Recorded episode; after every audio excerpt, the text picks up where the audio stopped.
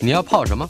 要泡茶、泡咖啡，可不要泡沫经济；要泡泡糖、泡泡澡，可不要梦想成泡影；要泡菜、泡饭、泡妞、泡书本，就不要政治人物跟咱们穷泡蘑菇。不管泡什么，张大春和你一起泡新闻。台北 FM 98.1 News 98.98新闻台进行的单元，我们的老台北。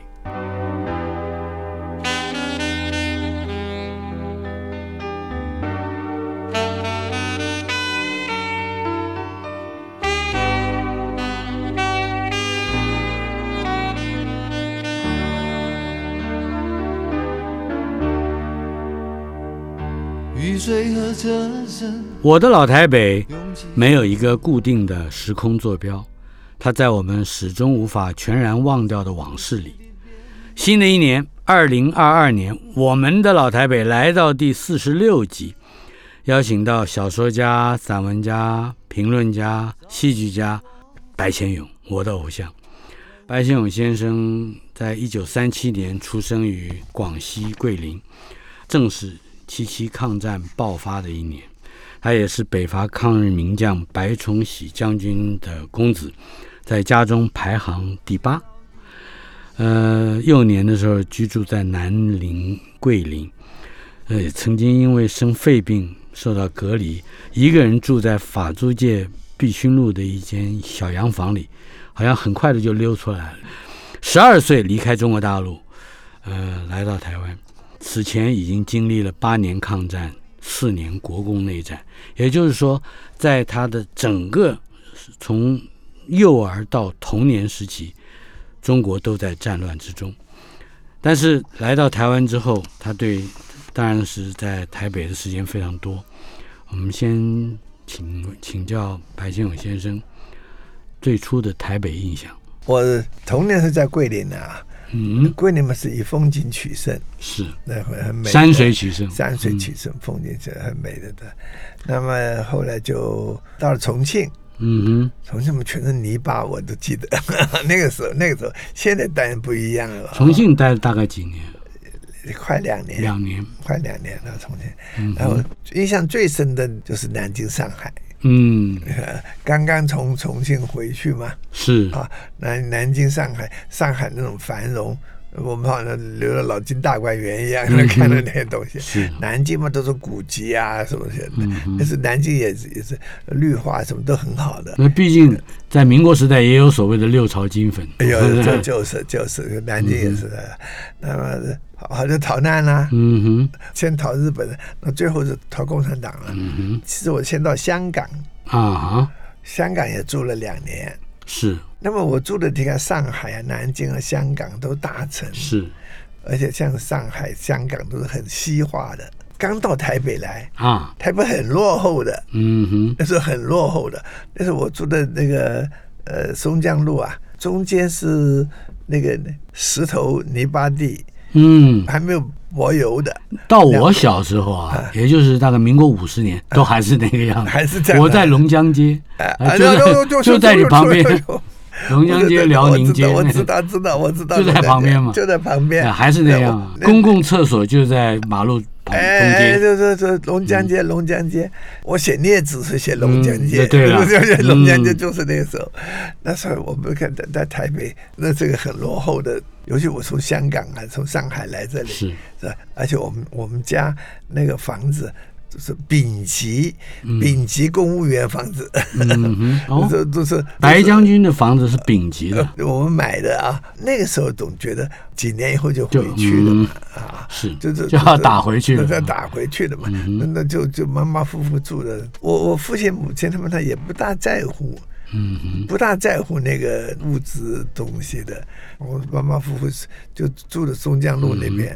我来一看的时候，哎呀，怎么跑这个小茅屋里面去了？您到台北应该是12、13岁吧？14岁。14岁，刚好考进初二。进初中。念初中，念初二，那个时候就在台北过的生活安定下来了。以前的逃难，所以我在台北住了11年。回头想起来，这10年是我最重要的一生中，嗯哼，等于是我的形成期。是在此之前，嗯，您的不管是文字教育或者是其他各种科目的基础教育，您还有印象是怎么接受？在这个台湾是吧？在台湾之前的，因为听您这样讲，好像有流浪生活，嗯啊，就是到逃难的话，那怎么去？而且我又生病，嗯，对，肺病是肺病的，没有念书的，没有念书，还好，能不能家里边家境还请家庭教师，嗯，来帮我补习啊。是，你念一下子。我从小喜欢看连环图啊，看小说啊，自己给自己乱看一顿。喜欢听故事，我所以从小是文青。我们有个厨子，有个大师傅，桂林，很会说书哦，简直是这种说书人一样啊。每天到厨房里面，我拿个小凳子坐那里。听他讲雪丁山珍，雪人归正东啊，雪丁山珍西，雪丁山珍西啊，隋唐演义啊，讲这些东西，讲东西我听得津津有味。樊梨花，我喜欢。他没有带本子，就是空口，他看了以后就手舞足蹈的这么讲。他是说书人，所以我听的，我的老前辈，对，他是我的启蒙老师，嗯。我是听这些东西长大的。是到了台北以后呢，当然是知识教育的一环。对的，到台北那就是正规教育了，在建国中学啊，我很幸运的碰到一些很好的国文老师。哦，可以大约的印象介绍一下。有位叫李雅韵老师，在初中，他自己是个作家，常常投稿的，在《中文日报》啊，在什么的都投稿出来。那我们当然很崇拜他了。老师是作家嘛，他也对我们在我们课外跟我们讲纯文学源流，等于文学史一样，从《诗经》这么 quote 一两节《诗经》《楚辞》那么讲下来，讲了李后主。就是文学史的教养，文学史的那种东西，而且他欣赏我，所以我的作文什么，他就打红圈啊，这个要紧的。老师有欣赏你的老师，欣赏我的老师，他教我去投稿，投野风，那时候叫野风畅流。野风畅流是不是那个杂志？就是应该是公路局跟铁路局。对，初中3投了一篇，居然登出来了。还记得是什么吗？不大记得了，我写篇散文呢，写纪念我的外祖母的吧。是登出来以后，他就讲了啊。那你再写，20几岁你也变作家了，对不对？你老师讲我当作家，那我就当作家去了吧。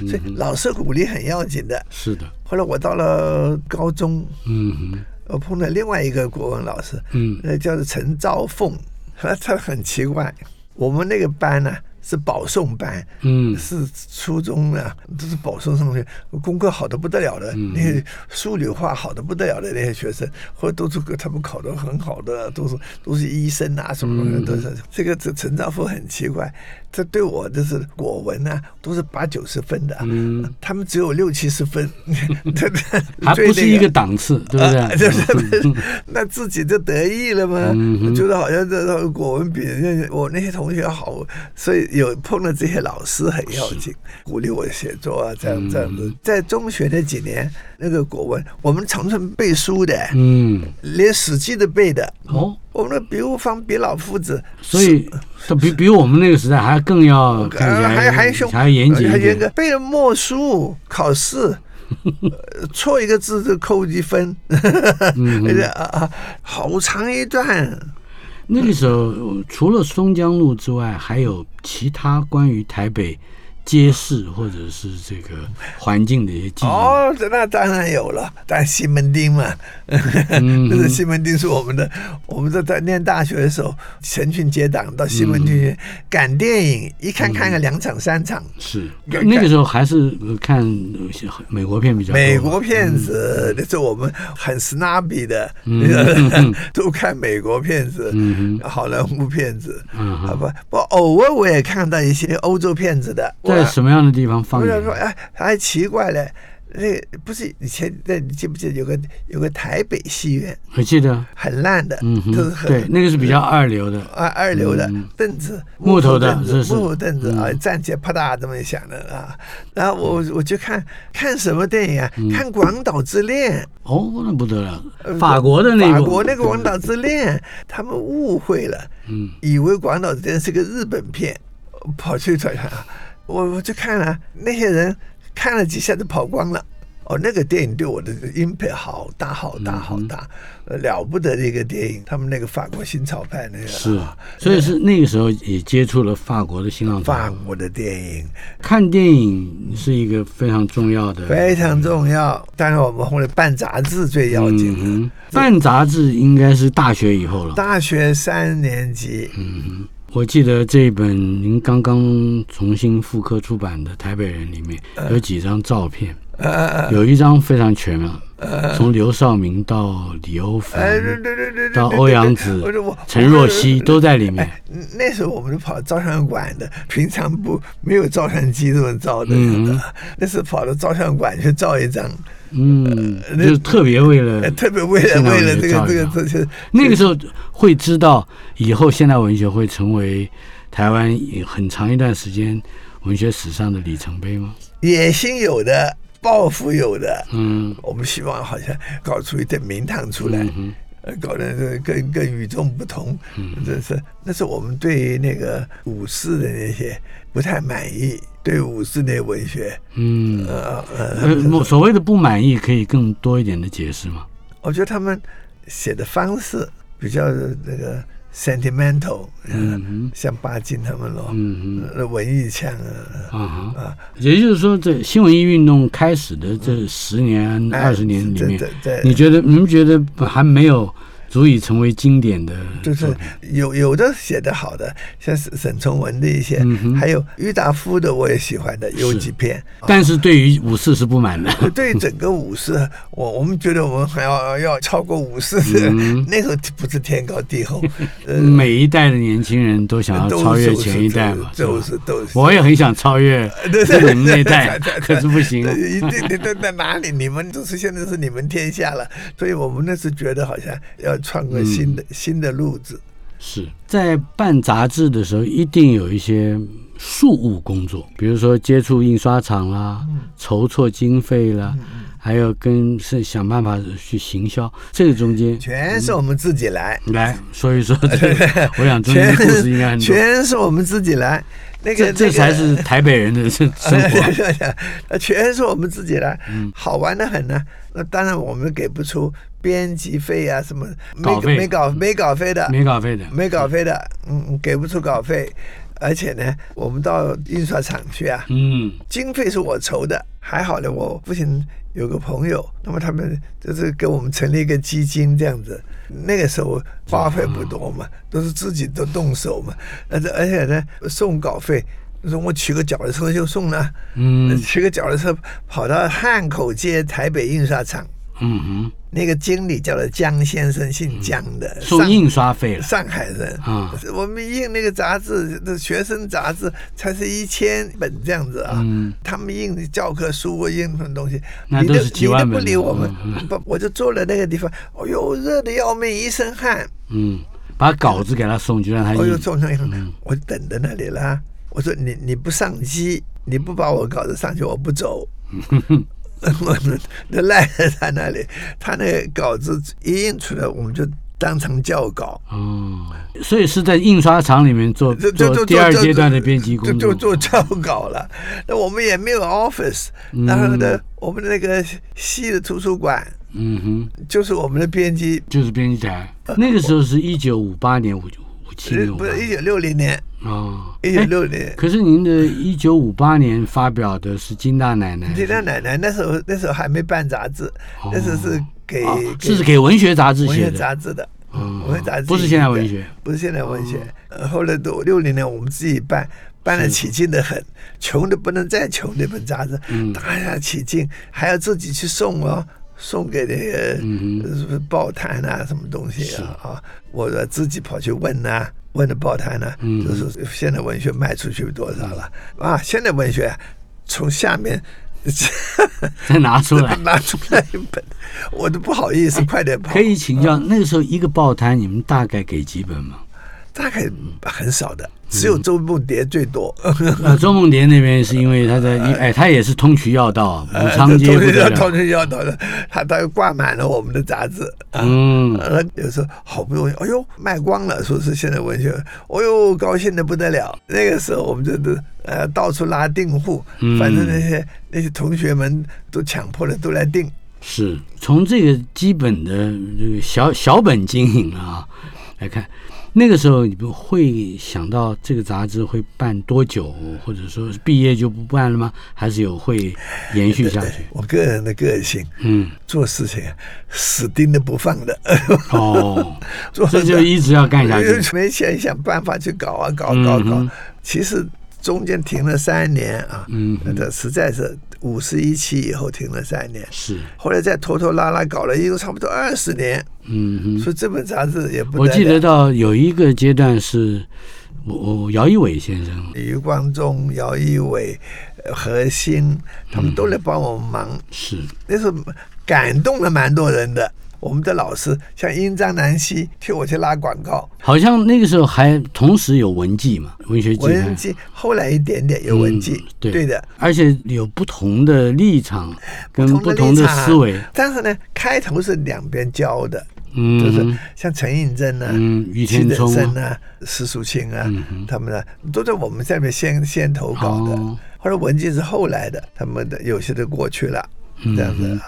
也就是在办了杂志之后，您开始发表了《玉清嫂》第一期，第一期没稿子啊，我就发表2篇，另外一篇叫《月梦》，月梦不好意思啊，用2个笔名，你都注意，不能都是自己写的，所以那时候办杂志也蛮好玩，那几年办的很起劲，所以台北我说是我很重要的一个 formative。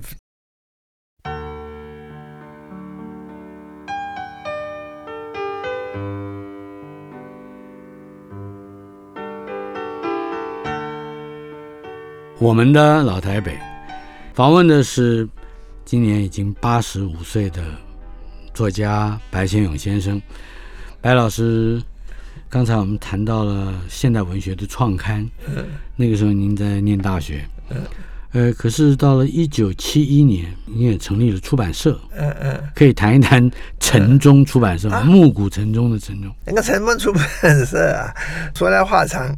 以前有一个仙人掌出版社，你知道吗？是，我知道，是那个文心他们出来的几个青年办的。因为那时候现代文学我不在这里吧，这好多杂事情，后来慢慢的没的那个。那个时候您已经到爱荷华去了，到美国了，他们就愿意说是接手来办这个现代文学，那我投一笔钱进去，他们接手来办。办的还不错的，就是办了几下子，他们扩张太大，仙人掌倒掉了，倒掉了欠了我没大笔钱呢，先生怎么办呢？他说我没钱了，他说我把书给你吧，他库存里边一大车库书，我说我拿那个书怎么办呢？我说丢了也可惜，我说那我就继续拿他那些书，我继续再办下去吧。所以把那些书当作是后来城中的资本，然后我们当然还去拉别的了。我那时候不懂啊，我以为办出版社就是出好书就好了，我以为出版社是做生意，我也不懂，那是不懂做生意，那就出版，还出版了不少好书，像雅璇的《深渊》是我们出的，那是他唯一的，当时唯一的一本诗集，就是唯一诗集，还有王征和的《山村记》，还有黄春明的。我们也出过，搞来搞去还出了100多本书了，后来也倒了，因为经营不善嘛。不是你本来就不在嘛，你当时人还是在阿瓦，我在阿瓦，我弟弟搞的，对，白先进搞的啊，他搞他没兴趣了。他那个钱赚的太少，没学的。您在Iowa是1963年去到，我1963到1965，所以拿到了学位之后，好像就直接到加州Santa Barbara去教书去了。所以已经待一个地方待了很久哎，在三大爸爸，对啊，待到退休几十年，嗯嗯，在三大爸爸从1965年去了嘛，嗯哼，一直可以说这2年我在台北了，除了这2年之外，之前应该都在那里，都住在那里。为什么会这样捋一下呢？因为1977年现代文学副刊，重要的事情发生了。你的镊子开始连载，对对，一定要谈一谈镊子的缘起，好的，好吗？那个时候1973年现代文学停了，嗯，停了以后发行51期，发行51期停了，52期已经有稿子了，我们没钱了，嗯，停了以后啊，我若有所思，是觉得好像生命缺了一块，很失落。但是那个时候镊子的稿子也有了。那这个我后来再开始写了，啊，那么我就想办法要复刊，是刚好远景的时候，沈登恩他帮我复刊嘛。那时候第1期的时候，我们还是请高信江编了。嗯，高信江先生本来想要把你的某部作品，嗯，纳为他的研新出版社是吧？哎，对呀，就是镊子嘛。啊，就是镊子，他们几个人抢嘛，抢镊子啊。嗯，没有抢到，但是高信江却成为现代文学副刊的执行编辑。第1期那期蛮扎实的，下之前我们好多人都写了文章啊。副刊当然我也很兴奋啊，镊子那时候就登场了，嗯，开始连载了。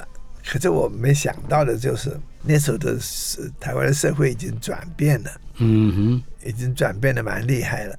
乡土文论战已经结束了，反正很多都。但是乡土文学论战的确使得台湾岛上的各种文学团体或者是势力或者是场域吧，开始有一种更分门别类，我们归队，大家都归队。对对对，我们那时候现代文学有一个奇迹，嗯，就是说我们各路英雄我们都有的，嗯哼，不是一个单一，不是的文学口号。对，有外省第二代，台湾第二代，有海外华侨，有军中诗人啊，军中作家朱西甯他们的啊，完全不同的 ideology，完全不同的东西。嗯哼，我觉得，哎，我的班彼此也没吵架的，没有，怪，就是文人很爱吵架的。哎，我们居然现代文学没有因为说是我这一篇写的什么学，我们就说没有。嗯哼，那时候我们的那个文学的标准啊，就一个，嗯，写得好还写得不好，嗯哼，写得不好就不要。由什么人来决定？也是编辑自己审稿，对，我们编辑几个人看嘛，啊，写得好的文学，管你写什么，我们都要的。嗯哼，写得不好，你写什么也没用。是，而且好像从来没有说把现代文学跟台大外文系一直变成一个连结，没有。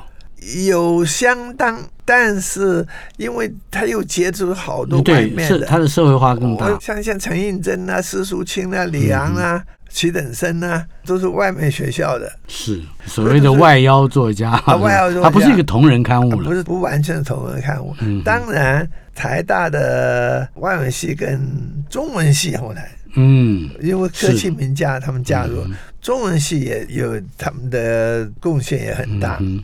有中文系的部队，中文系他们后来柯其明自己讲，因为现代文学使得中文系的那个研究的观念改了很多，是，也就是台大中文系的这个学术传统或者学风，也因为现代文学而改了很多，就是跟现当代比较联系，西方的批评也进去了，这样子的，那要加上夏志清啊、夏介安他们的那些影响，是，所以那个是个蛮多元。但是我刚才的问题的本源啊，是关于镊子。镊子在开始发表的时候，您刚刚说的台湾社会其实一大变哈，可是对于同志或者是对于同性的情谊，这个题材还没有其他的表现。那个时候这还是个社会禁忌嘛，还是个社会 social taboo。不能讲的，也许私下讲，公开没有的，都是负面的。还把它当成一种病态，或者是心理变态，或者神经病，都是这样子的。外国也是，那时候也是如此，就是那个是没有太多时差的。像苏联共产党啊，像那个中共共产党更不用说了，他们把他关到神经病院里面去的，对的啊。但是我写的时候呢，我一直对于文学有个信念呢，我就说文学写的是人性，人情，凡是属于人性人情的，我觉得都可以写。我想重新念这个现象，从古到今一直有的，而且不分文化、语言、宗教、阶级，统统不分，它是永远的小部分，但它永远存在的，它也都是人，他们也都是人。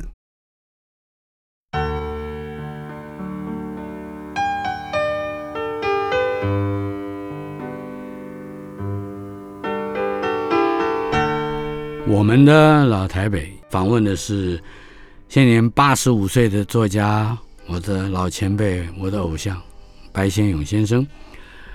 白先生，刚才我们谈到了在青少年时代，你跟台湾大概有11年的情缘。可是如果我们今天回头看老台北，用这个概念来审视，我相信即使您在 Santa Barbara 待了那么几十年，可是还有一桩事或一个领域是你和台北很密切的联系，甚至它还可以远远的推回到在大陆时期的上海，那就是你跟昆曲的结缘，或昆剧的结缘。昆剧现在复兴，在某方面跟台北很有关系。那么我个人的接触呢，那时候10岁的时候看到梅兰芳跟于振飞的在美琪大戏院看的时候，那是不懂嘛，刚好10岁。是10岁，刚好是演了《游园惊梦》是牡丹亭的一折，所以他演别的我也大概也就错过了。我觉得我这个稿子完全天意，有印象就是很长的印象，有印象。看梅兰芳嘛，大家都战后他8年没演戏，大家都是看梅兰芳，万人空巷看梅兰芳，然后呢。那个昆曲的音乐对我很那个，小时候其实很敏感的。你小时候听的音乐有时候不会忘记的嘛，有时候我听的皮黄比较多，是嘛？我知道你喜欢京戏，你就不会忘记的嘛。听了那东西哈，好，我就听了以后就好了。我到台湾来了，这台湾的昆曲就不绝如缕的，他们有好多昆曲社，是，还有一个叫蓬莱吧还是什么，他们几十年到今天。开头是什么蒋福聪啊，他们故宫博物院院长啊，还陈舍我，是世新的创办人，他们的那几个创办的，一直连下来，好了不起。每个月他们都好一次两次嘛，都聚会，就是他们都聚，这些老先生们自己也唱吗？是他就是他们自己唱嘛，他们自己过瘾嘛，对吧？吹打唱，还是从前明清时代。那个时候你也参加？我没有参加，就偶尔去听，我呢轮不上，这个是明清时代留下来的。后来他里边有一个健将叫做徐元之先生，徐元之跟他的夫人呢叫张善香，这一对夫妇是曲家。这个徐元之他又会吹，又会唱，又会教。那么他呢，他有那个使命感。他7个的车老先生到各个大学，什么文化大学啦，什么台大啦什么的，到处去教，替他们成立昆曲社团，也就是在大学的社团活动里面。陈嘉玲世新的这个，她就是陈舍我的女儿，她就是台大昆曲社的首创的社长。她的妹妹我是我的同学，她们2姐妹都唱昆曲的。这个唱昆曲不是有了班子有了笛子就可以了，他还得有行头啊，还得有各种方面的资源，还有包括剧本。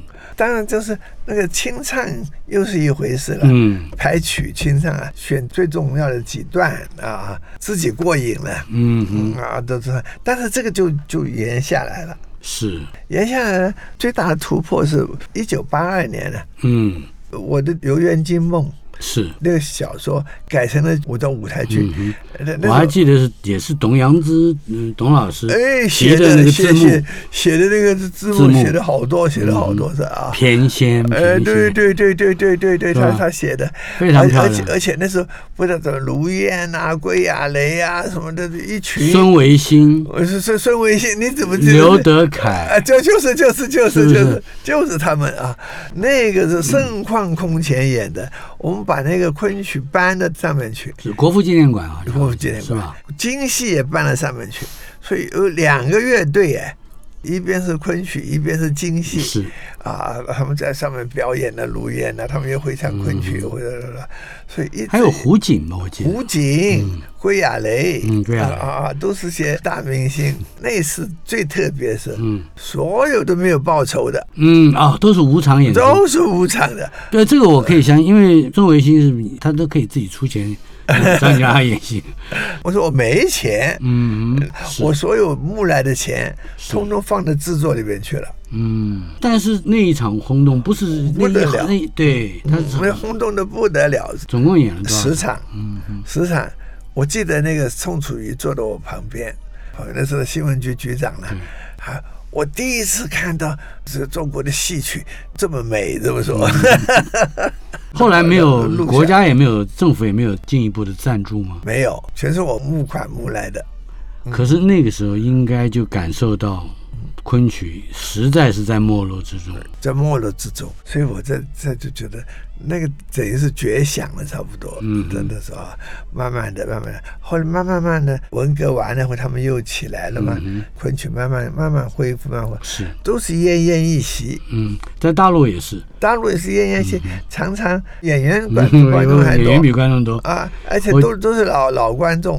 是，所以我就觉得1987年我39年后回上海啊，在复旦教书，我在那边住了一个月还是2个月，刚我要离开的时候，上海昆剧院演《长生殿》全本，那是于正飞的时候吗？不是，还不是，是蔡正仁跟华文怡了，下面一代了。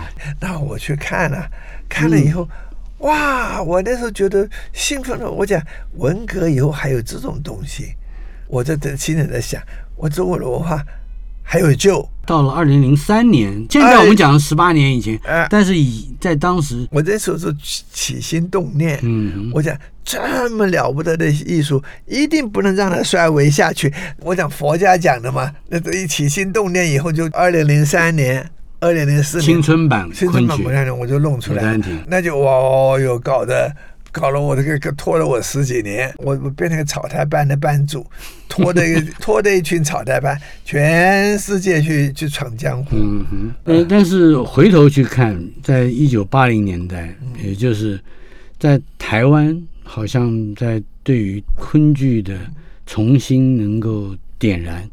也起了很大的作用，我觉得很大作用，因为很多人真的看了那个话剧才知道昆曲怎么回事，以前不知道的。也许很多观众也不见得看了台北人啊，也不见得看了原来的小说，他看了那个戏，那个戏就是在舞台上的舞台剧啊。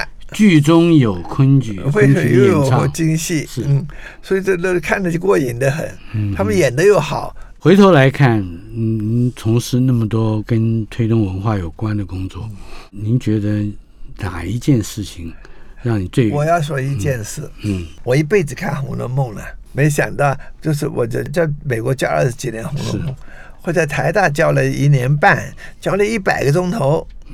那么那《红楼梦》呢，有2种版本，一种就是陈乙本，就是大概你看的也是，我看的也是，是胡适以前是。就是那个我们都看了，最普及的，陈乙本、桂冠，你记不记得？对，桂冠那个图书馆，蓝皮的，我们就是看那一本，那本最好了，我们都看那一本。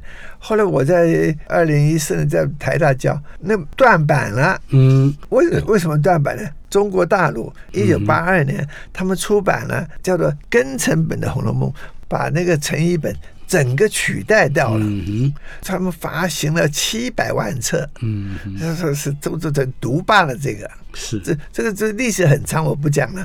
反正台湾跟风也用那个本子，就陈乙本没有了，是我在台大教的时候没有成译本，我也用理人书局那个跟成本，但我成译本看得熟，我的两个本子一起教，一对下来我看到的还不止，有170几个地方不同的，都是这个成译本好，跟成本的毛病多得不得了。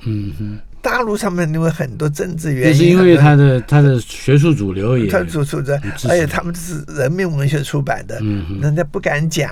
我想这还了得？因为我们最了不起的一本东西，怎么用一个毛病百出的本子？所以我就想办法让时报的文化重出了嘛，重出成一本就是那个，然后让广西这个师范大学在北京也重出这个成一本，这下子后来去年还好，人民文学恢复他们成一本的，这是我觉得做的最有意义的一件事情，非常重要的贡献。一个作家在不只是在他的创作本位上，在孜孜不懈的一直有创作，更重要的是他对于整体文化教养的关切。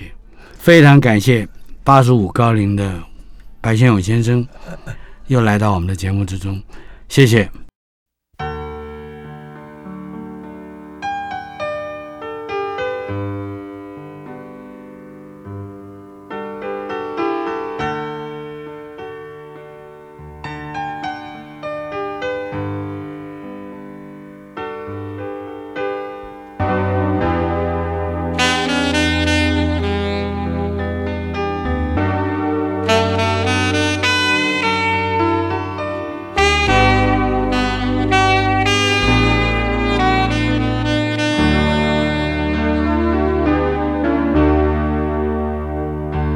水和车声拥挤在窗口，我在都市的边缘停留。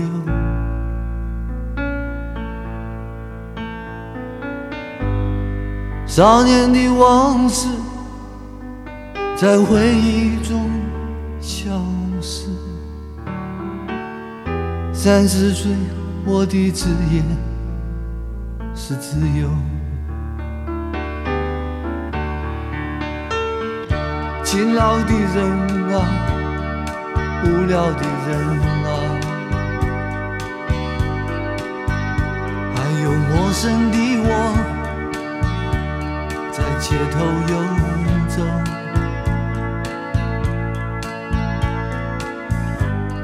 走，白色的墙柱，玻璃的黑幕，唱着改变社会的任务。告诉我，世界不会变得太快。告诉我，明天不会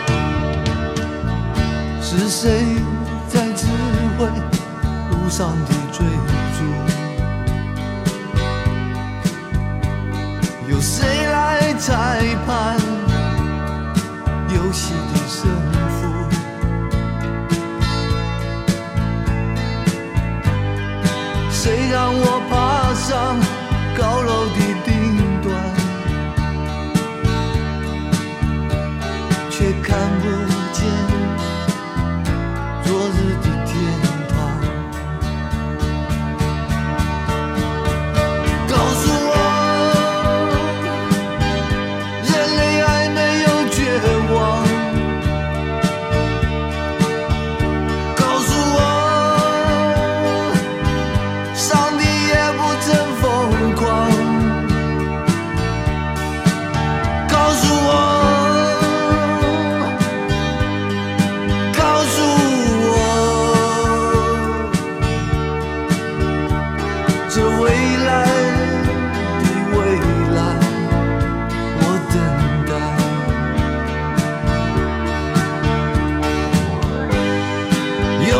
说，不要问我从哪里来。有人唱，台北不是我的家。